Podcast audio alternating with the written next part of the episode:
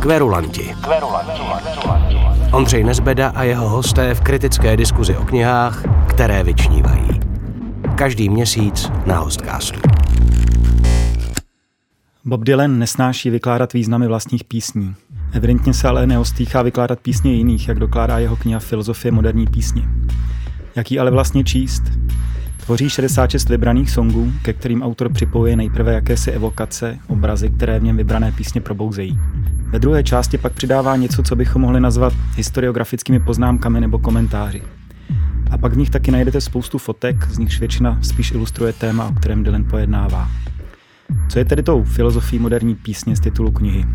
O tom budeme v dnešních kverulantech mluvit se třemi Petry. Publicistou, ale taky hudebníkem Petrem Vizinou, literárním vědcem Petrem Bílkem a básníkem Petrem Hruškou. Dobrý den, pánové. Dobrý den. Dobrý den. Dobrý den.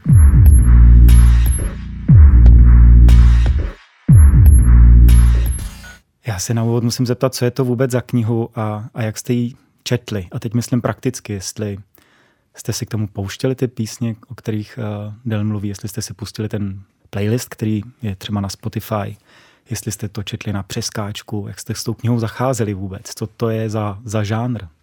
Zeptám se nejdřív Petra Bílka.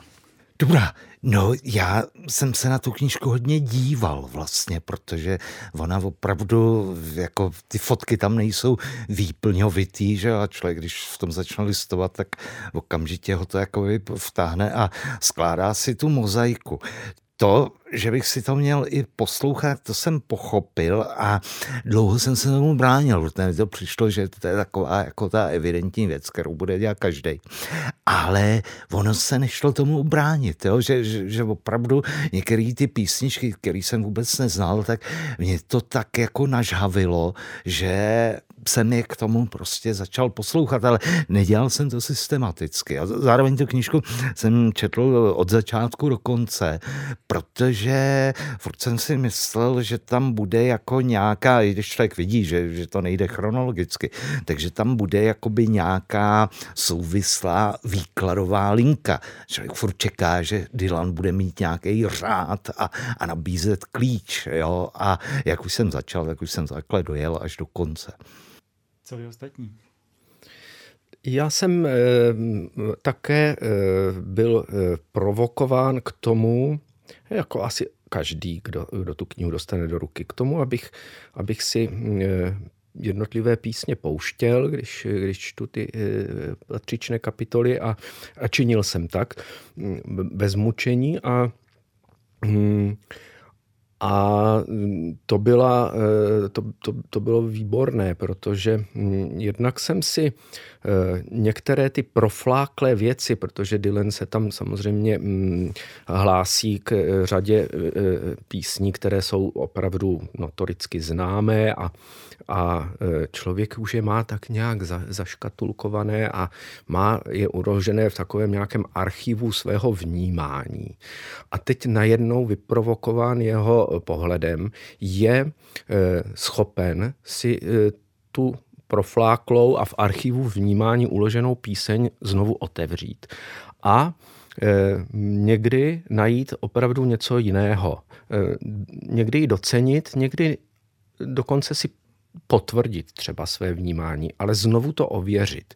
To je jedna z hodnot té knihy, která Bůh suď, jestli byla autorem zamýšlená, to není podstatné, ale rozhodně ke mně přicházela. Že jsem si znovu mohl prožít a potěškat právě ty písně vyprovokován eh, Dylanovými interpretacemi nebo pseudointerpretacemi, zkrátka eh, narážkami na, na, na ty jednotlivé songy. Podle čeho myslíte, že vůbec Dylan ty knihy vybíral? Našli jste v tom nějaký klíč nebo systém, podle čeho to tak navléká na sebe? Petře Vizino. No já se to je jeho věc, to je jeho systém. Vlastně do toho bych mu vůbec nemluvil.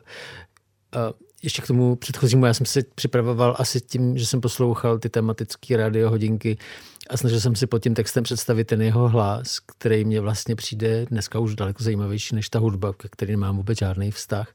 Navíc z těch dylanovských podcastů, který sleduju, jsem o té knížce neměl velký mínění. Oni často říkají, že to je záchodová knížka, klasika, že to je na jedno sezení, si přečteš jednu mm-hmm. píseň a že to je vlastně derivát eh, toho, co bylo dobrý v tom rádiu.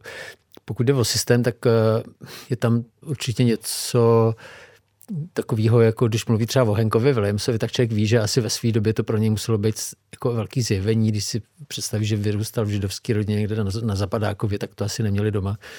Ale slyšel to v nějakých těch rádích a myslím, že to má tuhle tu jak říkáš ty, to slovo evokativní je, mm-hmm. evokativní sílu, že když napsal Jiří Černý, že se mi musí líbit Dežo Ursiny, tak já jsem ho poslouchal tak dlouho, než se mi líbil.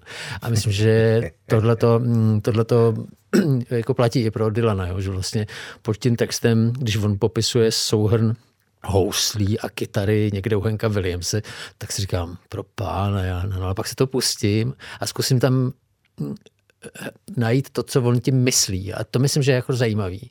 Jo, že vlastně tě to učí číst tu krajinu hudební. Že ti to řekne, hele, všimni si tady toho. Jo. A teď on má samozřejmě ty stařecký povzdechy. Takovýhle písničky už se netočejí. A to je skvělý samozřejmě, protože já mám hrozně rád dětkovský utrušování tohohle druhu. Jako. No, když, když jsme pořád u toho pouštění těch písní, eh, tak si myslím, že eh, je dobré si uvědomit, že eh, ta kniha zřejmě jinak bude rezonovat tady a v, v Evropě, řekněme, nebo jinde, než, než v Americe v, pro amerického čtenáře, pro kterého je primárně psaná. Protože tam se drtivá většina těch písní opravdu stala zřejmě pro většinu těch čtenářů, kteří s tou tu, knihu otevřou, nějakým jako e, kulturním DNA. Oni, oni ji mají v krvi. A to teda e, verš po verši, slovo po slově, e, okamžitě se jim vynoří ta melodie, vynoří se jim celá ta píseň, je to něco jako, jako jejich lidovka skoro, nebo u nás, kdybychom, eh, eh, kdyby nějaký autor narážel na Voskovce s Verichem nebo na, na, na, na Suchého se Šlitrem, to se okamžitě dostane do povědomí celá ta píseň a ten čtenář čte Dylanův text s echem té písně přirozeně v sobě.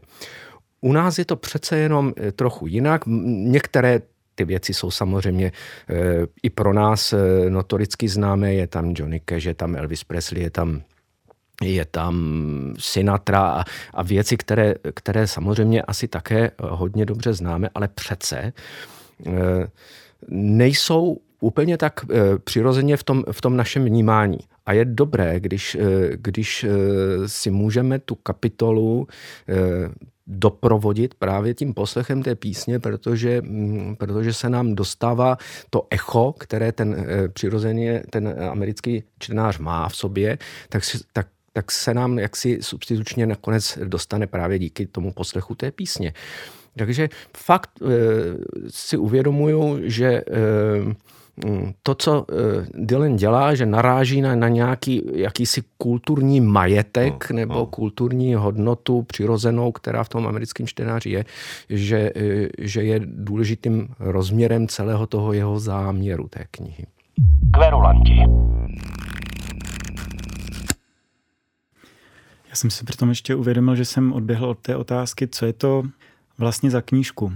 Jak jste četli ten, um, ten postup, který on tam uplatňuje, že to opravdu začíná vždycky nějakou evokací, tak, tak, tak. obrazy, příběhy, které v něm rozehrává jak ten text té písně, tak ta hudba nebo sociální kontext. A pak většinou následují ty historiografické poznámky, drobky, historky z toho natáčení nebo, nebo vzniku, životopisů. To jsem si uvědomil, že Dylan nikdy nenapíše takhle o svých písničkách. No. Uh, Čili my máme vlastně možnost vidět, jak uvažuje o tom, co ta píseň je. A z toho si trochu jako dovozovat, jak vnímá svoje vlastní věci. Jo. To myslím jako pro mě jo. Jo. na té knižce nejzajímavější. Aspoň chvílema. Jo, tak, takhle já ji čtu. A zároveň myslím, že ono to jako jde ve vlnách, kdy některé ty písničky popisuje jako tím stylem, že je to prostě nějaký objekt, který je vzdálený. Ale do řady těch písniček člověk cítí, jak vlastně se tam promítá i on sám, jo, když píše o tom pojízdném autobuse, který máš na turné a žiješ v něm vlastně celý život a je tam i koupelna, že jo, tak jako by píše o někom jiným, ale člověk zatím vidí toho Dylana, jo, a tohle mi přijde, že jako zapadá do toho jeho celkového konceptu, takového toho těch prolínání identit, co I contain multitudes, jak, jak má na tom posledním albu, že vlastně se to tak jako příjemně střídá, jo, už, už ten název, tak ono to odkazuje, že jo, k filozofii básnický skleru, k Pouovi, ale je tam ten základní jako rozdíl a překlopení, že ten Pou říká, koukejte, jak jsem úžasně vymyslel toho Havrana, jo? Je to směrem k tomu autorovi. Když to ten Dylan, ty výchozí, ty první komentáře po tom názvu, tak to vlastně směřuje k tomu vnímateli, že, jo? že zkouší jakoby nějak udělat a evokovat ty pocity, co s tebou ta písnička dělá. Je tam zároveň v té češtině trošku vadilo, že mi jako tyká, jo, a, a že, že, že, že jakoby mluví jenom ke mně. Já se cítím blbě, když, když měl být centrem pozornosti, jo? ale to je nepřekonatelný oříšek, že, jo? že v té angličtině to you prostě má, má jakoby v obojí, ale přišlo mi to hrozně jako zajímavý i v takovém tom testování, že on mi tam vlastně načrtne, čím bych si měl procházet při tom vnímání té písničky, ale zároveň že někdy vlastně to vystihne, někdy mě na tou písničku napadají úplně jiné věci, no a přišlo mi zase jako dokonale Dylanovský i to, že to nedrží jako ten mustr, že by těch 660 písniček nalil do toho jednoho kadlubu, jo, že někde je jenom tady tahle ta doslovná interpretace, někde je ta evokace toho kontextu a tak, tak takže jako má to nějaký rytmus a zároveň se ty věci tak jako mění a střídají. To, to je celý Dylan. Eh, ta, ten, ta zvláštní neuspořádanost a nespolehlivost eh, té knihy z hlediska jako žánru, z hlediska proporcí, z hlediska nějakého, nějaké eh, přirozené linearity, to, to tam nemůžeme hledat, protože protože Dylan takový není, nikdy eh, nebyl a ne, nedokázal by to, ani to nechce dokázat. Je, on vytvoří vždycky nějaký zmatek. A to okouzlující je, že ten zmatek je vzrušující, že, že ten zmatek je přitažlivý.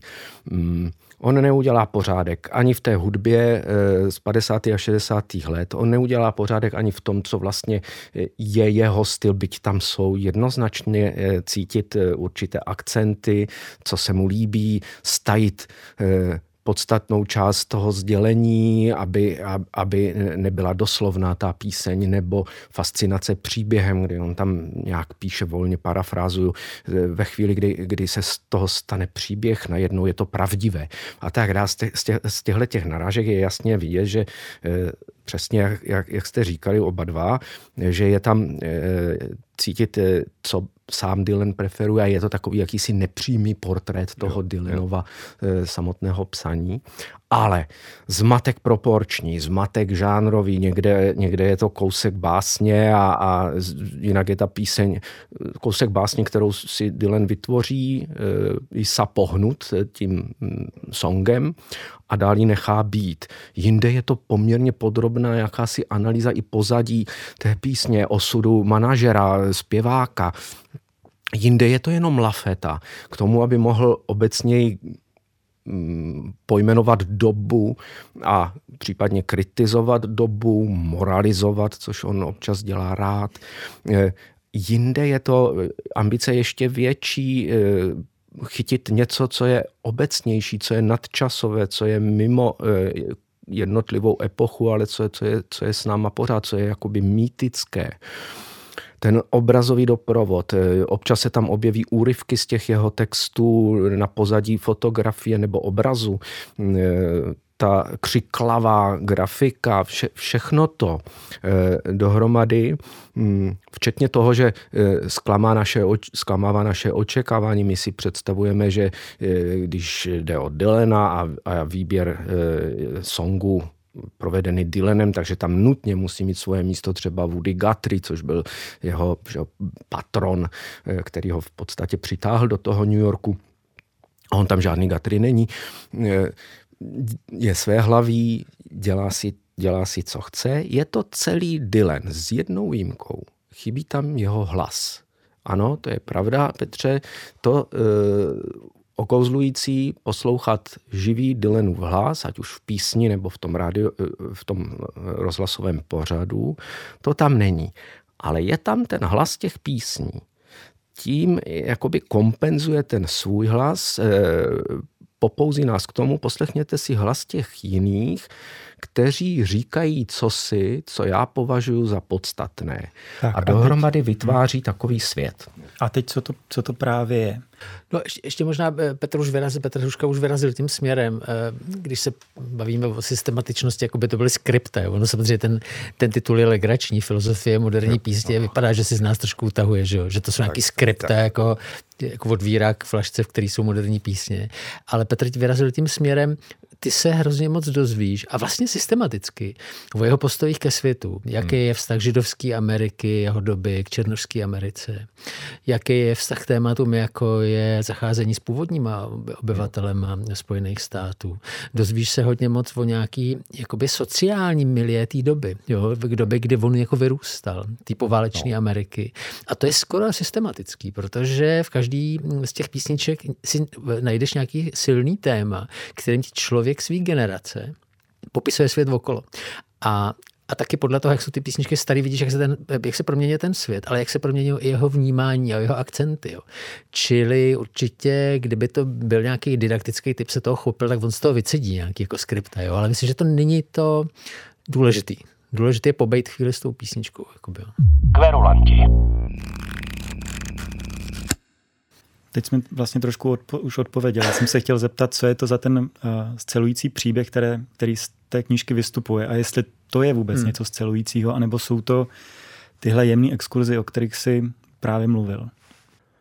No, on ty písničky vlastně tím svým výkladem jakoby odevírá světu. Jo? Že skrz tu písničku se ocitneme v nějakém kontextu a pak, když to člověk si v hlavě dá dohromady, tak se říká, skrz tady tuhle knížku jsem přečet, aniž bych to tušil, tak vlastně nějaký sociokulturní dějiny moderní Ameriky a možná i moderního západního světa. Jo? A je, je to takový nenásilný, že? čte se to mnohem líp, než jakýkoliv tyhle ty výkladové dějiny a tak, takže i, já zase jasně, on použil ty rešerše, který už mu určitě dělali pro eh, ten Theme Radio Hours a tak, ale tady je to jako přece jen jiný, že člověk v té knižce opravdu může listovat sem a tam, může se k některým těm věcem vracet a tak, jo, a i v tom mi to přijde, že, že vlastně je to naprosto krásný krásný kaleidoskop jo, toho, jak, jak to nejede chronologicky, protože já když jsem začal číst, tak jsem dostal takový ten pocit, že to vlastně budou opravdu tyhle ty jako nějaký systematický analýzy. A říkal jsem si, ty jo, 66krát, no uvidíme. A ono to, to nabere prostě tu, tu šťávu tím, jak Petr Hruška o tom mluvil, jak, jak je to nepředvídatelný, jak každá je jiná a někdy je to jako úžasně bizarní, že jo? jako když na Ninu Simon tak vyjede s Kamisovým cizincem, jo, tak si člověk říká, ty jo, to je dobrý. Mimochodem narážky na knihy, citace z knih jsou tam poměrně časté, ještě častější jsou narážky na filmy, e, westerny, a, a, ale i mnohé jiné filmy, to, to všechno e, je součást toho, toho jeho e, zvláštního e, m, kaleidoskopu, toho, to, o kterém si mluvil, mluvil, Petře, toho, toho, toho eh, eh, zmatku. Ty dějiny nejsou, jsou poměrně živé, nejsou spolehlivé, není spolehlivé ani to, co, co, co ten chlap myslí vážně a kdy si z nás zrovna dělá legraci. Nejčastěji je to obojí, dokonce obojí najednou. Člověk je rozházený a já mám hlavu eh, po přečtení té knihy trochu jako eh, Ball of Confusion, což, což je jedna z písní, která je tam připomínaná. Eh, a a to je vlastně něco, co já od toho Dylana de facto vždy očekávám, respektive co mě, co mě na něm přitahuje. On mě rozhází. Hmm. On mě vždycky e, zítří, takže já si nemůžu e, spokojeně absolvovat Dylena. Já akorát můžu e, potom okamžitě odejít na dva drinky nebo e, prudce vstoupit do nočního lesa nebo se potulovat po rozsvícené aveniu a, a přemýšlet o všem a říkat si, jak, e, jak to vlastně s tím moderním světem, s tou moderní písní a vůbec s celým tím moderním časem je. A Jo, a to mám na tom Dylanovi pořád stejně rád. A, a tady, se, tady se to děje taky. Ne, že by ta kniha e, neměla místa, e, kdy jsem e, neúplně ve své kůži, kdy, kdy, kdy mě to trochu čertí, trochu se mi zdá, že přehnaně. Ano, on, on, on, v, těch, on v těch svých interpretacích někdy až přes příliš dopovídává tu tu píseň. Jo, jo, Vrší no. ji a znovu v každém odstavci znovu zkouší se do ní dostat a často to dělá po třetí stejně. To, tohle mě e, trochu zlobilo. Jeho přepálená moralizovanost ve čtyřech větách, e, kdy je schopen ten fenomén občas e, podat velice radikálně a často ale zároveň okouzlujícím způsobem, ale, ale je to hodně radikální. Někdy až přepáleně. Ehm, někdy se tam chytí do vlastní pasti, párkrát si dá vlastní gól, eh, když píše o tom, jak eh, slova bez, bez melodie jsou, jsou ztracená a mm, člověka napadne, jestli to nejsou právě ta slova, která čte.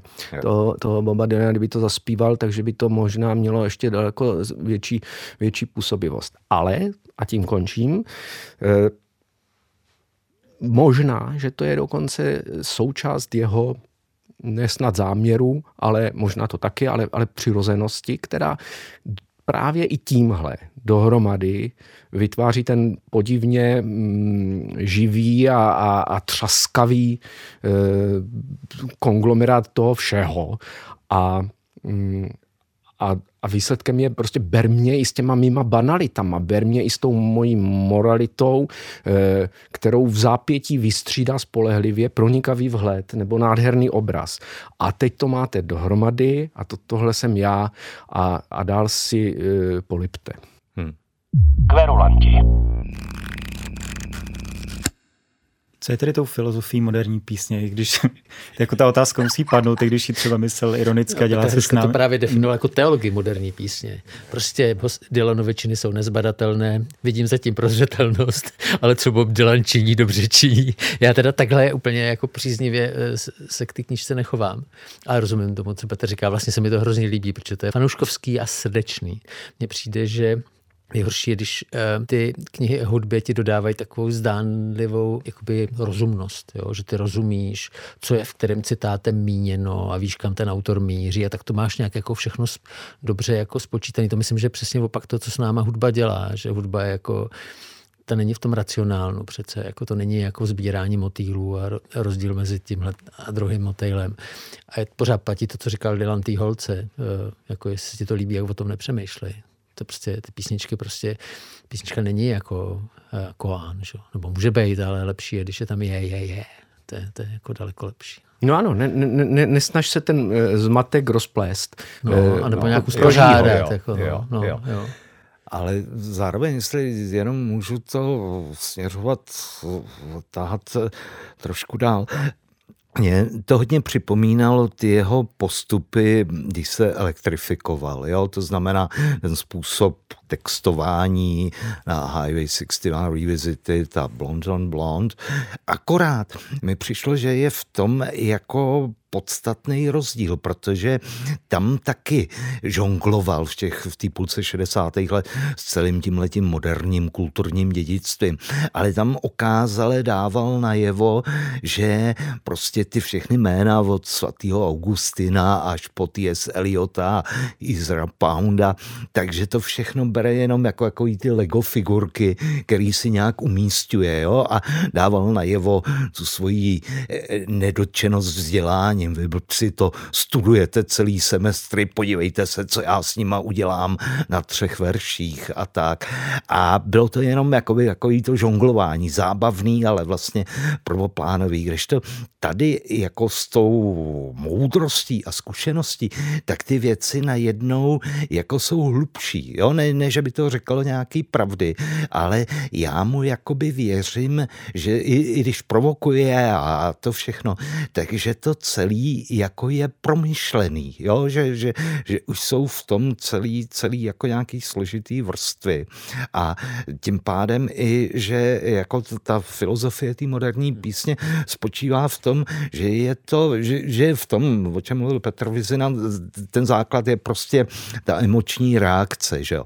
ale zároveň se to pak nějak víc jako rozlejvá do celé té společnosti, že, že ty písničky nejsou prostě jenom snůžka akordů a, a nějakých zpívaných slov, ale že se stávají součástí těch našich životů, jo? že nás nějak jako provázejí a že i tady jako touhle archeologii, že jo, kde vyndává zpátky ty vykopávky, takže dává najevo, jo a to, to se mi vlastně na tom hrozně líbilo, že to nemá nějaký tenhle ten vývojový koncept, jo, takový to, teď přišel rock and roll a všechno dosavadní yeah, yeah. šlo stranou a tak, jo, takový, takový hmm, ten dějiný, že, že je to takový, že je, je to jak v zajímavém muzeu, jo, že se na tebe prostě tady kostra velryby a tady vycpaný klokan a, a tak a, a ne, nevidíš v tom systém, ale baví tě. Hmm, a možná k tomu názvu ještě mě na tom vlastně nejvíc přitahuje to slovo moderní a taky to mám spojený s tím albem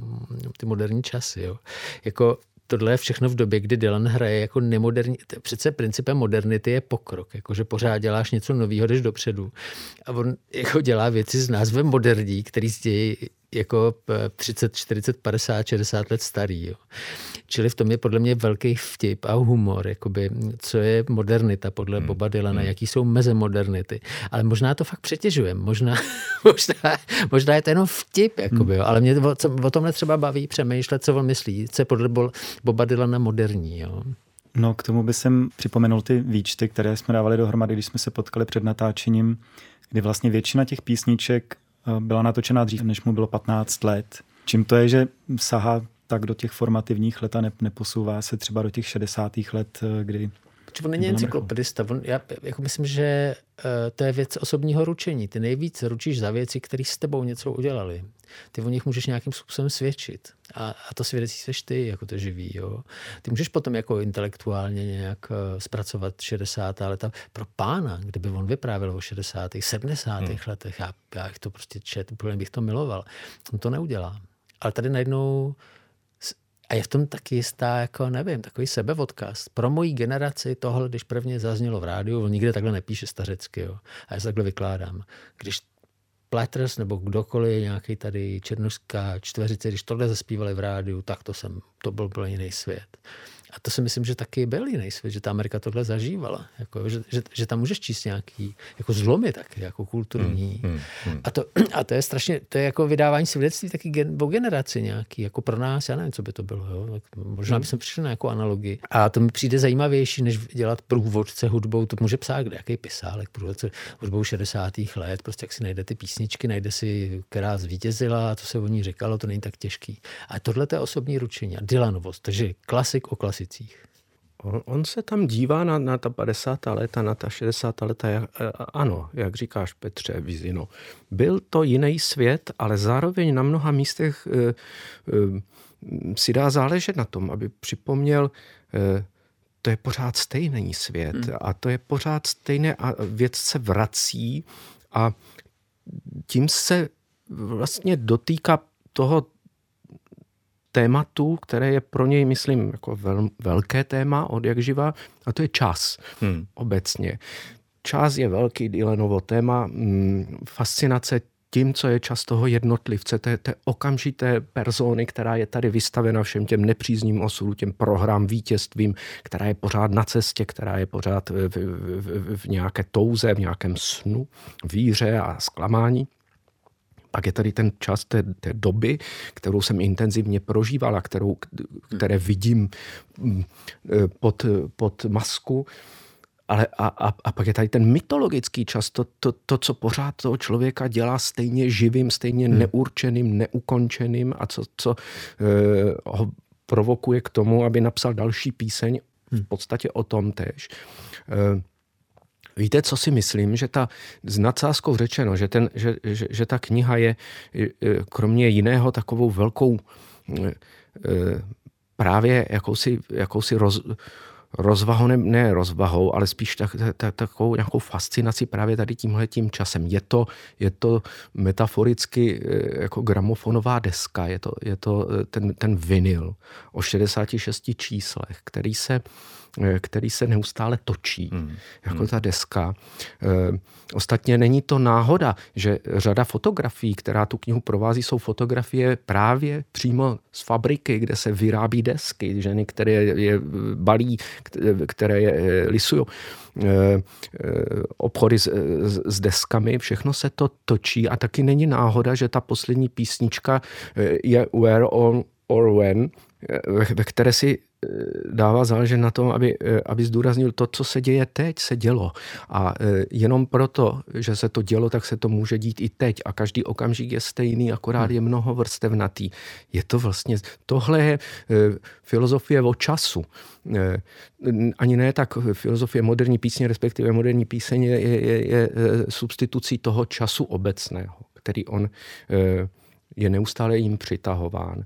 A takže já tu knihu taky vnímám jako, jako velkou, obrovskou černou točící se desku no, s 660 kousky, která nás neustále vrací znovu a znovu do toho eh, stavu toho nehotového člověka, který ale najednou prožívá něco jenom proto, že se tam protlo všechno z minulosti, všechny ty e, e, časy, všechny ty nadčasovosti, nebo zakouší tu nadčasovost právě tím, jak je ten vypjatý silný okamžik, koncentrovaný a plný všeho toho, toho předchozího. Hmm úplně všechno bych podepsal, řekl bych amen, ale zároveň je ta knižka pro mě Dylanův vedlejšák nemoc zajímavý ve srovnání třeba s jeho řečí na Nobelových, eh, s, s jeho textem, který napsal jo. po eh, Nobelových cenách, kde sám sebe tematizuje, podle mě daleko zajímavější. Tohle je jakoby jeden, jedna z produktů té firmy, která se jmenuje Bob Dylan. Někdo řekl, hele, co kdyby jsme zkusili z toho rádi ještě knížku? On řekl, jasně, tady, tady jsou to písničky, které mě baví. Pojď, Bobe, napiš k tomu, tady to napiš delší, aby neříkali, že, že jsi úplný zmatkář. A, a on to napsal a, a vlastně mně to připadá, že to je, že, ale to, co říká Petr s tím časem, to je jako hrozně hezký a zajímavý čtení a myslím, že zrovna třeba tímhle tím pohledem se vracet k té řeči uh, za tu Nobelovu cenu, jak tam píše o Homerovi a o Bílý velrybě, tak to je teda velmi hezký čtení. Jo? Že to je vlastně takhle to tematizovat mě nenapadlo a vlastně mi to připadá fakt jako pěkně objevný. Ale zároveň já myslím, že je to jako navzájem kompatibilní, jo? protože v té hmm. nobelovské řeči to je prostě to přihlášení se k tomu světu těch velkých literárních klasiků a velice sugestivní ukázání, jak jsou do dneška živí. Že jo? Jo? A tady to máme jako už v tom mikrosvětě té populární hudby v mnohem pestřejším provedení ale přijde mi to, že, že jak Petr teď mluvil o čase, takže opravdu, jo, taková ta představa, jak, jak ta minulost je tady pořád s náma. A ono zase člověk, když se ohlídne za těch posledních 20 Dylanových let, že jo, tak on opravdu té archeologie, on toho vykutal tolik, že jo, jo, a dokázal vtahnout vlastně zpátky do hry, jo, je to šaman, který oživuje mrtvé věci. A zároveň ještě, když Petr Hruška na začátku mluvil o tom, jak to naše čtení bude jiný, protože prostě máme mnohem míň těch písniček v hlavě, v paměti a, a tak, že jo. Petr Vizina je to Benjamínek, ten, ten je jiný, ale my dva, jak už jsme šediví, tak jsme, že jo, nějak jako si dělali nějakou představu o té muzice, ale vlastně vzali jsme to až od těch 60. let, že jo, když jsme to v těch 70. se k nějakým těm úlomkům mohli už dostat. Jo, když to víc do té minulosti jsme vlastně nešli tady v tomhle. A pro mě jako ty 50. let, jsem si vždycky říkal, prostě tam je Sinatra, jako to, to, to, to je úplně na nic, jo. A najednou ten Dylan mi to udělal, že, že i ty 50. léta jako do toho provázal, jo, že, že vlastně mi přijdou taky zajímavý, jako, jo, člověk má takový ty stereotypy nukleární rodina a tady tohle. A ono je to jako najednou mnohem pestřejší a tak s tím, že, že, že jasně, že, že je to autobiografický, ale i tam, že jo, jak se říkal, těch 15 let jeho, tak jestli opravdu si v době, když mu bylo 12, 13, ty písničky pamatuje do teďka, utkvěl mu to. A nebo jestli i on si to nějak jako zpětně vlastně, eh, jak se ve stáří vracíme, že až k těm kořenům, tak jestli se taky jako dohledával a tak. Když mluvíš o ty... Pardon, že ještě možný, jen, jen krátce, je možný, že o generaci ještě mladý, děkuji za toho Benjamínka, úplně si to nemyslím, ale je možný, že o generaci ještě mladší lidi než my, ty už by tady seděli nad písničkama Dolly Parton, protože no. Dylan pořád je favorizovaný v našem světě, protože je to jako chlap, ale Dolly Parton mi nepřipadá o nic méně zajímavá. Její příběh o nic méně jako hmm. relevantní. Ale prostě nebudeš mít uh, kolokvium Dolly Parton, protože si představíš velký prsa, eh, blondětou paruku. Jo. Čili, čili to v tobě hnedka vzbudí prostě přirozené eh, obranné reakce. A představíš si příšerný americký kýče. Ale když se podíváš na, to, eh, na ty písničky a na tu její kariéru, tak možná lidi zase v generaci mladší si řeknou, a ty se děli tři tři starší chlápci v muzeu Alkali. Tady jsou hrdinky, který prostě ta jejich kultura vůbec jako nepřipustila ke slovu, protože všichni koukali do výstřihu. Jako. To jsi mi nahrál, protože já jsem chtěl položit feministický dotaz. Když jsem mluvil Petře Bílku o té archeologii, tak eh, on vykutal jenom čtyři ženy v celé knize. V recenzi eh, ve Financial Times mu dokonce vyčetli misogyny, nejenom kvůli tomu nízkému počtu žen, ale obecně mm, kvůli tomu, jak se tam o ženách vyjadřuje, byť si myslím, že je to často vtip, zase, zase ironické, no. vlastně tam vybízí, ať si rozjedou mnoho mužstvím. Že to tak chytrý. ať, si, ať si vemou víc chlapů. jo, to je pravda, ale to je vtip podle mě. Aha. Taky si to myslím. Jenom, eh, jestli vás to překvapilo, že jsou tam jenom čtyři ženy, nebo jestli vás třeba překvapilo to, jak je to anglosaské, že tam vlastně jediný mimo anglosaský hudebník je Domuňo, a jeho píseň Volare, Ital. Není tam jediný latinoameričan, třeba i, je jako Santana, je Viktor Chara. Santana nebo, tam je, ten se dá trochu považovat. Jo. No. Já mám dojem, že tohle je jako a posteriorní zpětně viděný navlíkání měřítek našich na dobu, která ty měřítka neměla. Prostě Dylan, když mu bylo 15, tak prostě při poslechu rádia si nemohl asi moc vybírat, jako jestli je počet jako zpívajících kvartet jako vyrovnaný mužsko-ženský. To si myslím, že asi to něco říká, ale ne, zase nepřetěžoval bych tyhle ty vysvětlivky, protože jsou dobové věci prostě. No. Prostě spočteš si, kdo na tebe v 15 zapůsobil, vychází ti to 8 chlapů, dvě ženy a co s tím máš dělat? Jako budeš sám sebe přepisovat v tom dospívání. Přesně to mě připomíná ty kroniky, které jsou tak eh, často eh, chválené, které ale také nejsou žádnými eh, Dylanovými nějakými hm, organicky, nějakou organickou pamětí korektní. On, on ostatně je začíná nějak zase volně parafrazu. Hergot, snad ještě mě dovolíte psát o tom, co v mý paměti se jeví jako podstatné.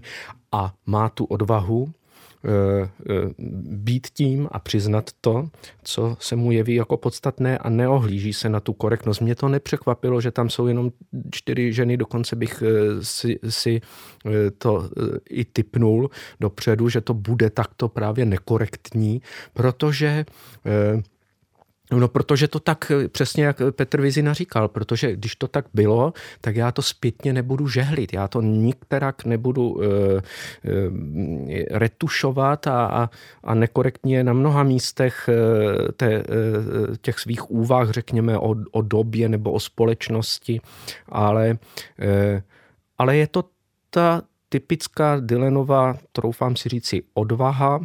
Eh, když už jsem u ní, tak, eh, tak na mě dělá velký dojem ta odvaha mimo jiné v tom, eh, že nám neustále připomíná v té knize, že je velký, ta odvaha sklonit se nad, nad něčím, co vypadá mimořádně sentimentálně, banálně, hloupě, povrchně a říká nám, počkejte, ale pojďme to ještě jednou potěžkat, eh, protože věci banální a věci prosté, to je rozdíl. Eh, jednoduchost a, a, a, a trapná povrchnost, to je rozdíl.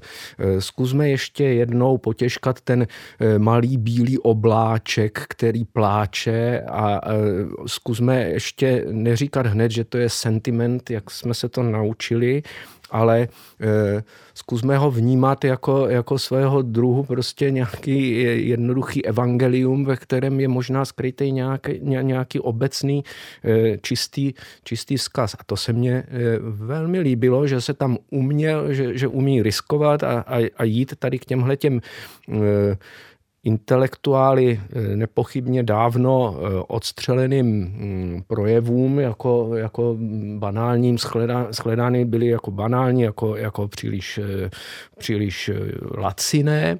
A on říká, ještě to jednou potěžkejme, není, není v tom něco tak prostého jako nějakým biblickým obrazu.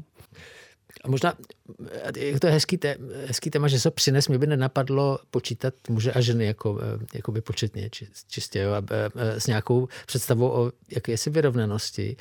A je v tom vlastně hrozně hezký jako polemika modernity s dneškem, jo? že vlastně eh, to sebepojetí dnešního člověka, že na jednu stranu platí, že jsme morálně citlivější a na druhou stranu jsme neuvěřitelně bychom byli zaslepení, kdybychom si mysleli, že jsme morálně vyspělejší než ty lidi minulosti, jenom protože umíme spočítat, kolik je kde mužských a chlapů. Jo, Já jsem to vzal do hry, protože, protože mě to překvapilo. Ta recenze byla dost ostrá. Já přečtu ještě tady kousek z toho, co mu vyčítali. Je mírně řečeno nepříjemné, že laureát Nobelovy ceny míchá metafory a plácá nesmysly jako postarší strýc, který hromadně posílá odkazy na články z Fox News. Já myslím, že to je sympatický, když eh, posvátný Scott prostě nešetříš. A je dobrý, jako aby to nebylo všechno posvátný, muzeální, ale mám dojem, že tady ta, že, že jako asi se to dobře čte, protože to takový jako vystrčená brada tam je, ale nepřipadá mi to úplně fér. No, zaplať pámu, že tahle doba má takovýho strýce. Kverulanti. Ale eh, kdy, když jsme u kritik, já, já bych zmínil jednu věc, kterou eh, zmiňuješ ty, Petře Vizno, eh, v kritice pro časopis Host, a to je překlad té knihy, a, a už to zmínili ty Petře Bílku, že si se pral uh, s tou, s tou důformou, kdy, kdy Dylan um, v tom originálu oslovuje toho čtenáře. Angličtina nemá tykání, vykání nerozlišuje. Uh, překladatelka Gita Zbavitelová se rozhodla, že, že bude tykat, že bude oslovovat. Jak jste se s tím prali a jak jste vůbec vnímali kvalitu toho překladu? Tohle je těžká věc, protože překládat Dylana se dá dost blbě, že jo. A ono se to ukázalo už na tom projektu těch uh, uh, překladů všech jeho písní, který ta Zbavitelová udělala, protože tam je jako na tom vidět, že jo, že máme jako nějaký padstročníky, jak k tomu říkali, jo, takový ty doslovný překlady, což by dneska asi už udělal i Deeple nebo jakýkoliv jiný kultivovaný překladač. A máme teda jako nějakou představu, ale člověk si nemůže pomoct čte ten český překlad z hlediska toho, co všechno je jako ztraceno v tom překladu. Jo?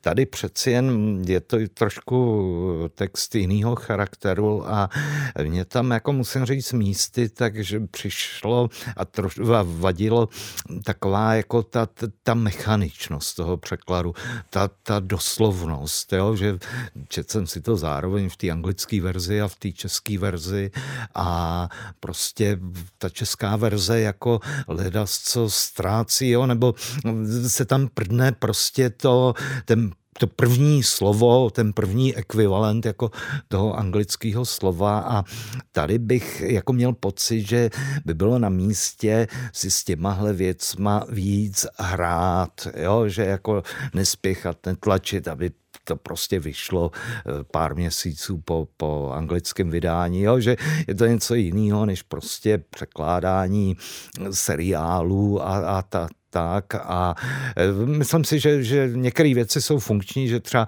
ten problém, e, že od názvu děl v angličtině, který má nějaký významy a zároveň se asi pořád nedá spolehat, že jakýkoliv čtenář má to českého překladu, bude mít plynulou angličtinu, pak by se to nemuselo vůbec překládat. Takže nám se mi líbilo, že si pomáhá tím, že vlastně do závorky dává jakoby ty, ty český překlady těch názvů a tak, ale jako jakoby ten výklad, je možná jeden ten efekt toho, že zatím neslyšíme ten Dylanův hlas v té češtině. Jo? Může to být jenom prostě moje nablblá projekce, ale v té angličtině tam toho Dylana pochopitelně slyším víc. Petře Hruško, ne, nevadil ti, eh, nevadila ti ta spisovná čeština v kontextu toho Dylanova hlasu, té blůzové uvolněnosti těch těch témat vlastně sociálně vyloučených, těch odpadlíků. Ona není e, spisovná. Ta, ta, ta, ta čeština e, je hajdalácká.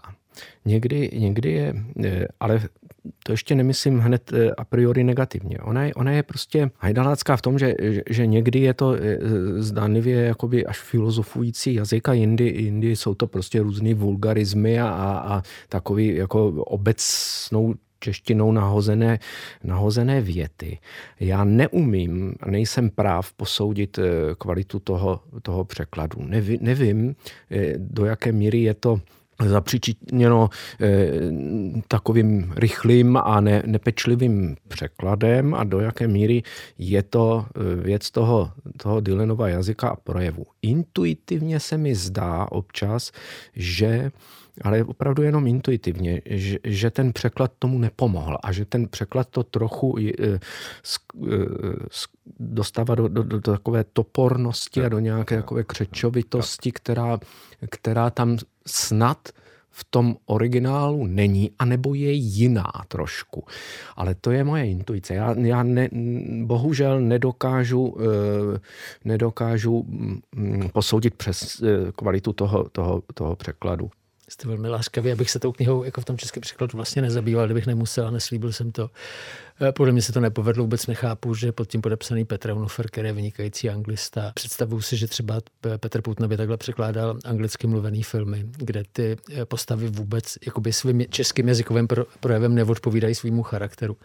Podle mě ten Dylan, když mluví česky, tak je to trochu, jako tam, jako místama je to opravdu pro mě jako obtížně nějak jako brát vážně. A, ale mám dojem tím, že to je prostě, by se fakt muselo přebásnit, nebo hmm, hmm, prostě, hmm. já si kolikrát říkám, jestli není snaží zaplatit si kurz angličtiny a zkusit se rozlousknout, ty texty nejsou složitý, ani tyhle ty, uh, v tom originálu. A myslím, že každý průměrný angličtinář bude mít větší zážitek z toho originálu, než uh, to by opravdu, je to jakoby velmi ambiciozní, něčí tak originální hlas, který je na hraně takový, eh, takový jako všednosti a takový, to, jak ho známe, toho Dylana v těch eh, komentářích, třeba v tom rádiu, aby to mělo český ekvivalent. To je strašně no, jako těžký jasný. projekt pro jako špičkový překladatele. To si myslím, že tady, tady se nepovedlo. Přemýšlel si Petře Bílku, co si vůbec spočít s tou druhou osobou, kdy ten Dylan čtenáře oslovuje a v češtině to je prostě to tykání. No. Jestli by nebylo lepší se na tohle vykašlat a opravdu to převést? No, to, to je otázka, že jo? protože ono zároveň, jak tady kolem toho celou dobu kroužíme, tak on se do toho prostě otiskuje, že, že zároveň to tykání, to je princip like a Rolling Stone, že jo, a několika dalších písniček, prostě jako jí to mluvím, že ty něco, ale v tom ty je zároveň obsažený nějaký moje já, že jo, jako eh, v like a Rolling Stone není zajímavý tolik ty osudy té daný slečny, ale ta nenávist a ty emoce, které tryskají z toho já, který ten osud vypráví. Jo? A přijde mi to, že, že i tady vlastně jakoby je něco podobného, že v, v, najednou v té češtině prostě to ty je hrozně důrazný a ztrácí se z něj taková ta stopa toho, že, že to ty je zároveň tak trošku to mluvící já, pak jsou to nějaký oni, nějaký vy a tak, jo, že... že, ne, to že... je fakt strašně těžký, jako pře, aby, to, aby to v češtině byl nějaký ekvivalent. To je strašně těžký podle mě. Ani si to nemůžu představit, jak by se to dalo udělat. Proto se na to ptám. Jo, to tykání mám prostě v sobě elementárně skrytou, jemnou, byť jenom jemnou, ale jistou agresivitu a, a, a a ta zase k němu patří. Prostě to, to... Mně teda přišlo, že ten, ten překlad už je, pak už je rezignovaný, že vlastně už všichni tak jako spráskli rukama a řekli si, no tak prostě co, co s tím naděláme. Jo, prostě eh, napsat píseň je vymaštěná, no to, jako to, si nemůžu představit, že by to řekl Vladimír Bišík v jaký písničce, že vymaštěna. Prostě jo, kdo jo, takhle mluví jo. tady. Já, já bych je... měl tip na překladatele, který to asi by nevzal, ale kdo ví, eh, který by mm, po mé naději eh, byl práv překládat Dylena. No, myslím si, že je, že je to vlastně jeden z nejlepších překladatelů Dylena zatím. A to je Robert Křesťan. Kdyby eh, Robert Křesťan eh, měl chuť, eh, zatím překládal vždycky jenom, jenom Dylenovi texty, nebo dělal, dělal z nich ty, ty, ty svoje výborné, bych řekl, na mnoze mm, písně, tak, tak možná, že by ten výsledek, no rozhodně by mě zajímalo, co by s tím udělal takový Robert Křesťan tady s filozofií moderní písně. A mě by zajímalo na závěr, ať nekončíme negativně, co pro vás ta kniha objevila. Tím myslím samozřejmě nějakého autora, nebo eh, jestli vás to přinutilo to, o čem tady mluvil hlavně Petr Hruška, něco znova potěžkat. Hmm, znova potěžkat. Potěžkej a pověz. Já jsem si samozřejmě dělal výpisky, z kterých jsem eh, který jsem použil ve dvou textech, protože mě, já mám, jako já jsem si přiznal, mám rád dětkovský remcání nad světem. Jako, mně přijde, že to je strašně důležitá kvalita. že strašně důležitý, a to se vracíme k tomu e, tématu času, který, s kterým přišel Petr Hruška. Říkáš si, jako u jeho postřehu třeba, že dřív, když si chtěl slyšet Beatles, tak se musel dívat na nějaký komediální televizní pořád, kde byl chlap ve vytáhaných teplákách, břichomluvec, pak někdo mluvil o Shakespeareovi a pak se dočkal těch Beatles. A on mluví o světě, který mu můžeme říkat singularita, když používáme termíny jako potěžkávat, kdy vlastně si lidi museli sejít na nějaký platformě, aby si každý tam našel to svoje. A Bob Dylan tam jako hrozně hezky píše, že umlčet lidi neznamená sebrat jim ten, tenhle tu platformu, ale znamená každému dát jeho vlastní kazatelnu a on ať si káže do zdi a, a, a poslouchá podobný kazatele, jako je on. Mohu citovat, já jsem Určitě. si to tady vypsal, Taky protože vypsal. Petře stejně tak, jako říkáš, ty mě fascinoval tenhle ten, a je to příklad to, toho jeho najednou pronikavého postřehu, který je možná rámcovan eh, těsně předtím a těsně potom nějakou zdánlivou banalitou nebo i remcáním, hmm. ale, ale najednou se se dostane ke dvou větám. Ukazuje se, že nejlepší způsob, jak lidi umlčet, není vzít jim jejich fórum, ale dopřát každému jeho vlastní separátní kazatelnu. Většina lidí nakonec bude poslouchat to, co už dávno a číst to, s čím dávno souhlasí. Hmm. Je to eh, zároveň hrozba, eh, kterou beru i na sebe, abych eh, nečetl jenom Dylena a neposlouchal jenom Dylena a abych eh, byl ve střehu proti tomu, aby se ve mně vytvořila nějaká estetická bublina. A eh, přestože to není originální a tohle si jistě uvědomuje lec kdo, tak je to hmm. řečeno hmm. mimořádně pregnantně, přesně. Plus si uvědomíš určitou míru citlivosti když on popisuje, no to zní legračně, to jako technicistně, sou, souhrn prostě někde kytary s houslema v nějaký písničce. A on říká, ale to se v moderní době, nebo to se později ztratilo a když tam najmete nejlepší hráče, tak nedosáhnete tohohle vzácného momentu. tak ty najednou sleduješ jako postřeh nějakého řemesla, který ti říká, hele, to řemeslo je založené na těchto drobnostech. A když je přestaneš vnímat, tak nerozumíš tomu řemeslu. A to pro mě je třeba hrozně vzácný, protože to je jako Dylanův masterclass, jakoby, jako on ti hmm. zadarmo vlastně vyjevuje, v čem je podstata toho řemesla. I posluchačského nejenom tvůrčího, ale i jako posluchač, abys neminul ty věci, které jsou vzácné pro chlapa, který mu je 80 a už v životě nahrál a slyšel snad všechno. Mě to asi jako to potěžkávání, tak já jsem víceméně nejvíc potěžkával toho samotného Dylana. Jo, že, že eh, jsem si řešil, že jak to do toho zapadá a eh, tím, že je to celoživotní vztah, tak jsem si rád oddychl, že to tam pěkně zapadá, jo? Že, že, pochopitelně eh, ten konglomerát těch desek, tak to je prostě jakoby takový ten pilíř, ale zase, a on primárně prostě je zpěvák, že jo, a autor písniček, jo, a eh, tudíž, když jako píše knížky, tak je v pořádku, že je to něco druhotného, jo, ale zase pořád mi přijde, že kroniky a tady tahle ta filozofie, že je to produktivnější do toho celku díla, než třeba ty whisky, který dělá, nebo i než většina těch obrazů, že jo, který, který chrlí a tak, takže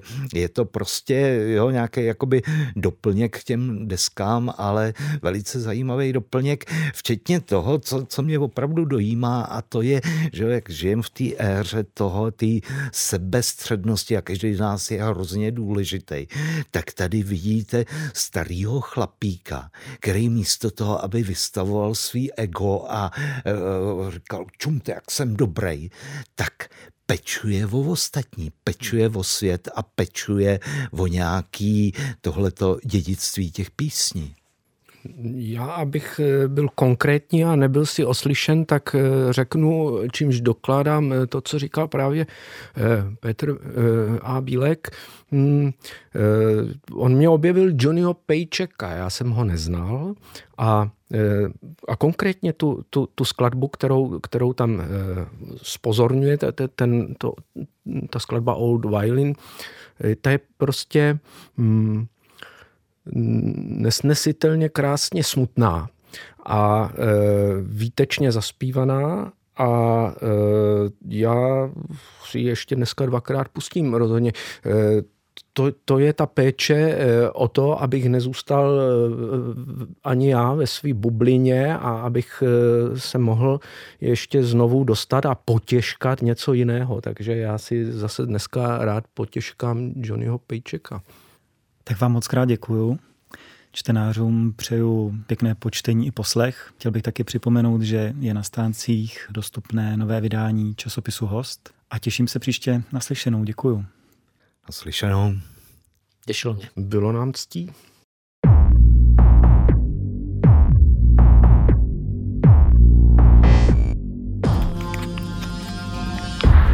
Hostcast Kverulanti. Poslouchejte na Spotify a dalších platformách.